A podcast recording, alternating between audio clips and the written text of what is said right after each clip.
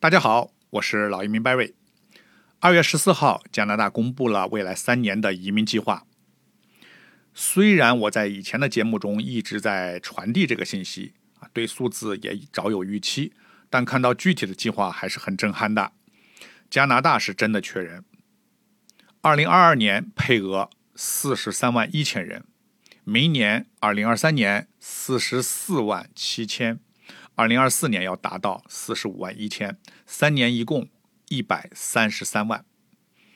为什么说很震撼呢？因为啊，就在五年前，加拿大移民部推出的移民计划是百万移民计划啊，就是要在三年内引入一百万新移民。这个计划实现了吗？实现了啊，但这个数字在当时已经很震撼了，因为之前是从来没有超过一年三十万的。那去年二零二一年，加拿大在疫情的情况下吸纳了四十万一千新移民，破了历史记录。而今年头两个月是什么情况呢？今年头两个月，移民部的案件积压问题日趋严重。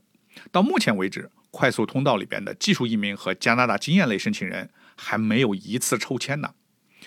这本来处理速度就已经落后了。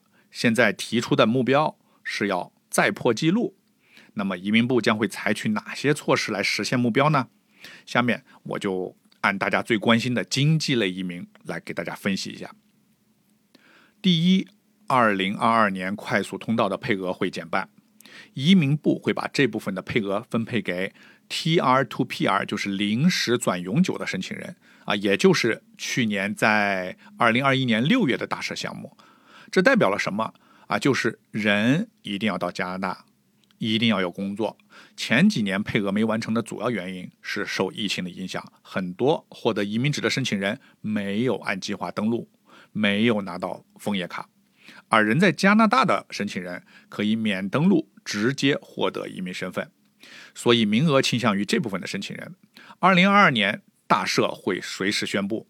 去年针对留学生的大赦项目，二十五个小时名额抢光，所以那些提前准备好语言成绩、各种申请材料和有工作经验的申请人最为受益。那新年伊始，满足条件的留学生朋友们一定要提早行动。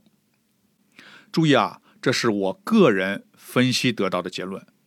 那有没有可能判断错误呢？啊，当然有啊，我又不是加拿大移民部长啊，但是。啊，我判断的依据都在这里说了。如果我判断错了，只有一个可能，就是加拿大不想完成他设立的目标，啊，就是他放弃今年的计划了。啊，有没有可能呢？啊，有的。啊，但是政府的计划，政府制定的目标，大概率情况下是会完成的。万一啊有一年没完成，那么很可能第二年他会补上的。第二，省提名配额增加。那这代表了什么呢？移民的省份要选好啊，这样才能获得省提名。无论你是留学还是找雇主，多条途通道可以一起走啊。以前也跟大家介绍过，加拿大作为联邦制国家，各个省都有自己的移民部和移民项目。B.C. 安省这样的经济发达、人口大省，气候条件好，竞争激烈；而其他省份为了吸引新移民，就会降低语言、年龄、投资额等门槛。增加吸引力。第三，大西洋四省配额增加，这代表了你如果选择这四个省，无论是读书还是直接就业，顺利移民的概率都会增加。如果您的语言不好，年龄偏大，可以考虑门槛较低的省份。加拿大移民政策这几年持续利好，放宽申请量已经明显增多，尤其是留学生的申请量大幅增加。毕竟留学。加工签至少可以在加拿大居住五年。如果您是大龄到读的申请人，计划通过留学移民加拿大，啊，真的没有时间可以犹豫了。再给大家分享一个关于签证移民审理的消息：加拿大机器人审理短期签证的时代已经正式来了。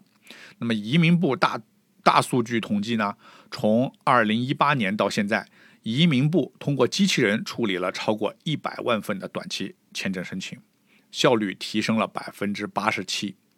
啊，值得一提的是，机器人啊，或者它叫辅助审核系统，它是不会拒签的。移民法里边明确规定，只有移民部的签证官可以拒绝申请，机器人只是提供辅助的作用。那么这个系统到底是怎么运作的呢？下面我简单的给大家介绍一下。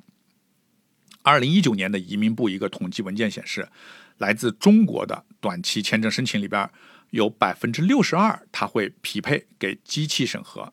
百分之三十八，他会给签证官人工审核，而在这百分之六十二的机器审核中，有百分之四十他会判定为低复杂性、低风险性啊，那就自动或者批复了，而剩下的百分之二十左右，他会判断为中高等的复杂性啊，就转移给签证官审核，并做出最终的决定啊。所以，如果你是年龄大、英语不好，呃，雅思分数低于六分啊，收入又少，存款又少，那么您要用什么手段通过机器人没有感情的审核呢？啊，所以递交的文件内容条件一定要匹配机器人审核标准，才会顺利获签。留学移民它没有捷径啊，年龄更是不等人，移民要趁早，赶快递交才是最好的。好，那今天的分享就到这里。如果您有计划移民和留学加拿大，或者您人已经在加拿大读书就业，有计划移民，请联系我。我是直派移民顾问老移民 Barry，我在多伦多。感谢您的收听，我们下一期再见。